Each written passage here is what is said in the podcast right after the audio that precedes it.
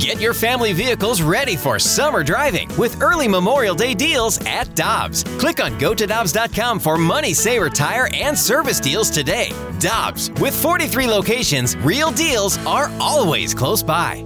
With threats to our nation waiting around every corner, adaptability is more important than ever. When conditions change without notice, quick strategic thinking is crucial. And with obstacles consistently impending, determination is essential in overcoming them.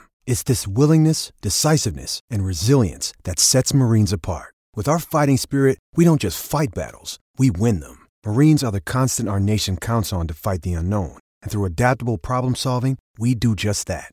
Learn more at marines.com. Got a chance to see Chris Kerber at an event that uh, Ben Boyd from the St. Louis Cardinals held over the weekend. Ben is, uh, like Kerbs, uh, a huge advocate and actually put his money where his mouth uh, is in terms of working with big brothers, big sisters. And tragically, the little brother that Ben Boyd had was murdered a couple of months ago. And so there was a fundraiser for uh, the memory of Jarvis Wheat. And joining us now is Chris Kerber. And Kerbs, uh, I know that it meant a lot to you to be at that event because of your involvement with Big Brothers Big Sisters and to support our mutual friend Ben Boyd.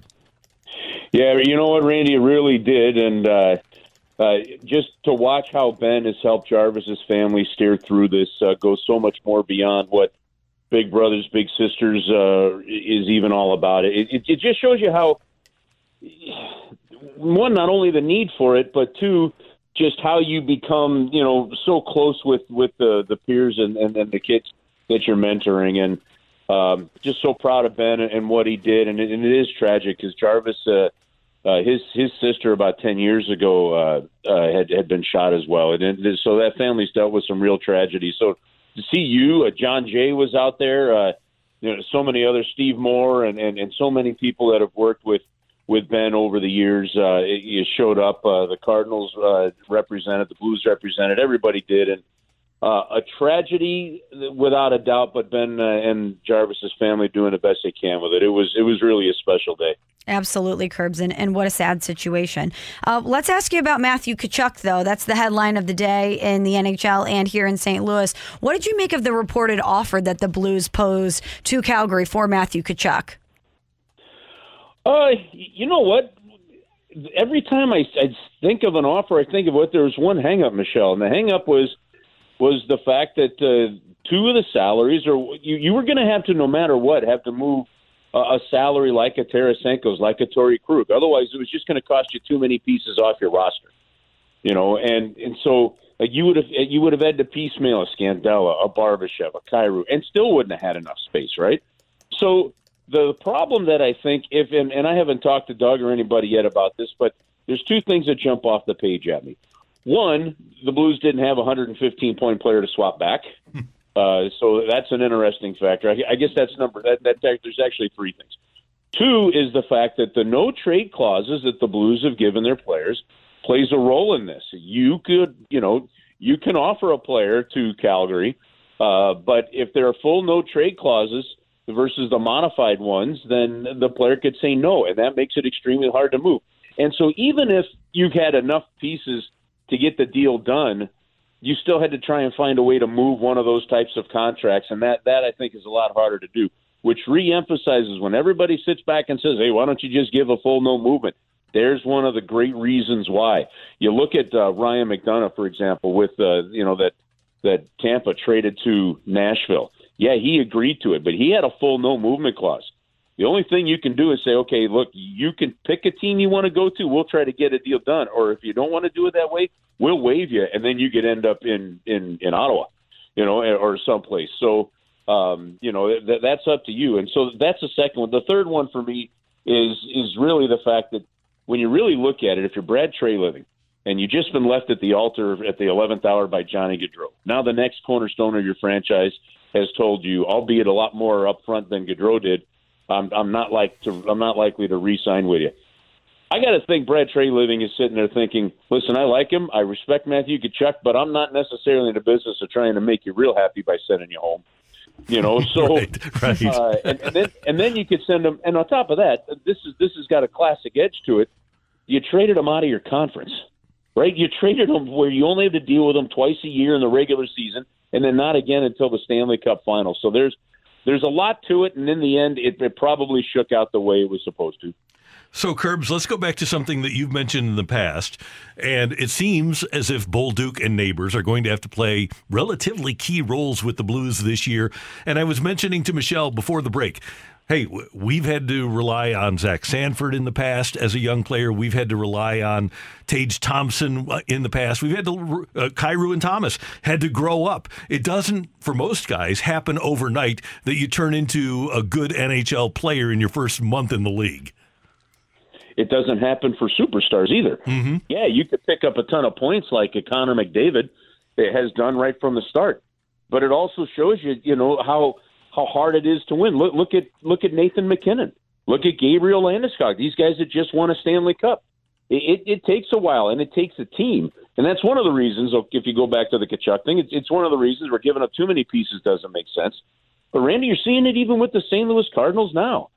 Youth in your lineup doesn't always win you know, because there's growing pains. I mean, when you hear, uh, you know, Ollie Marmol talking about, you know, a guy that's in a bit of, some say, well, there's growing pains, and the only way to get through is you got to go through it. That's every sport.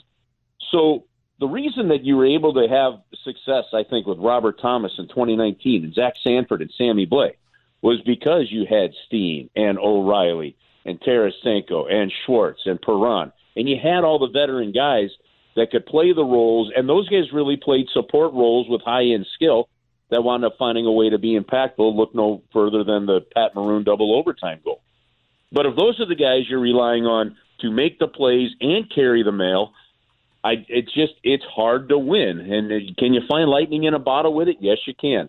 But there's growing pains that go with it. I mean, look at a couple of the goals that were scored with Kyrou on the ice against Colorado. You know, those are they're growing pains. They're learning moments, and you've got to go through them. So to me, uh, to me, they're going to have to play roles. Uh, I think the shift from okay, there's no Matthew Tkachuk available. What does your future hold? I think it's pretty clear to see where the Blues' future goes with these young guys. But you still got to surround with good quality veterans to help carry the mail there to grow them quicker. Kerbs, we were talking about this earlier in the show, but it's kind of amazing to me that this time last year we were talking about Vladimir Tarasenko wanting to go literally anywhere in the NHL to get out of St. Louis, and now he seems to be firmly cemented on this team, and, and maybe we're talking about an extension or something with the future. It's kind of crazy how life happens.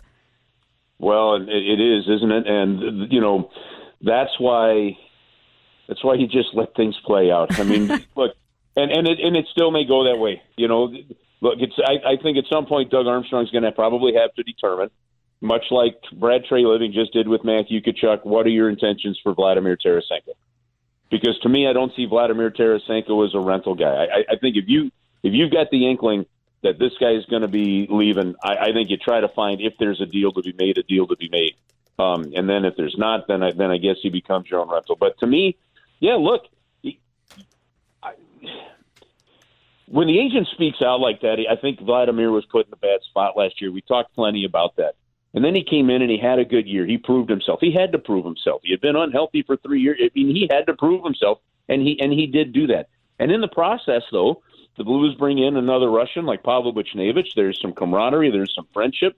There's some fun that comes back to it, and situations change. And that's why uh, it's okay to play those things out a little bit. And if and if there's a change of heart and a change of mind, you know, we're all for that. So, but right now it appears that Doug seems pretty uh, pretty intent on having him part of this team.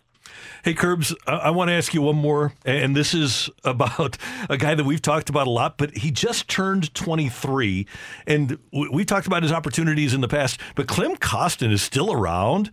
I wonder if at some point he'll at least turn into a fourth line guy, because to me, I've got Barbashev and Kyrou with O'Reilly. I've got Thomas with Buchnevich and Tarasenko. I've got Neighbours because they say he's a top nine guy. So I've got Neighbours with Schenn and Saad.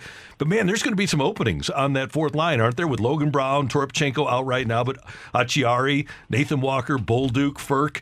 37 might get an opportunity, and maybe he can take advantage of it. 37 is going to get another opportunity, you think, unless he's dealt. And, and you know, the reality of it is, is he came over when he was 18 um, he was that 32nd overall pick, dealt with an injury, a little bit of a gamble of a pick. He's got some of the grit. He's he's willing to bang the body around and and play that way. It just hasn't translated to a lot of consistency yet. And you're right. He's only he's only 23. If you look at it, he's the same age as Kyrou, right?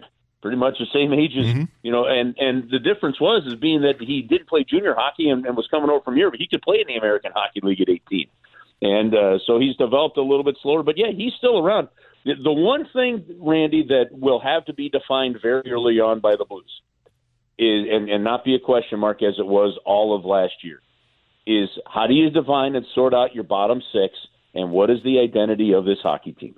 And right now, I, I think with the loss of David Perron um, and the way things have just kind of sorted out because of the cap, I think that probably is still a fair question to ask. But without a doubt, you have to figure out what is your identity as a hockey team. And and they were looking for that consistency on the fourth line, and right now that fourth line is completely unput together, and you'll have to figure out how that builds. Kerbs, as always, great stuff. Thanks so much for the time. We appreciate it. You have a great week, and we will talk soon.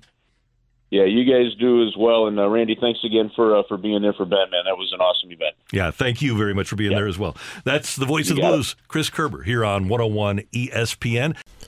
Hi, this is Chris Howard, host of Plugged In with Chris Howard. The College Football Playoff Committee made their decision on Sunday, and as much as I loathe the idea of Ohio State losing their way into the College Football Playoff, I 100% agree with OSU making it in over Bama. Nick Saban citing some hypothetical point spreads to prove his point that the Tide deserve a spot in the college football playoffs holds little substance when you consider Bama's best win is over Texas. No, the committee got it right. TCU had a great season with far more ranked wins than Bama and didn't deserve to lose their spot after playing a surging Kansas State in a championship game. And Ohio State, while not playing some of their best ball later in the season, was still 12 0 until they came face to face with my Wolverines. While the college football playoff system isn't nowhere near as good as it could be, it's better than what we had. And in a few years, it will be better for all of college football.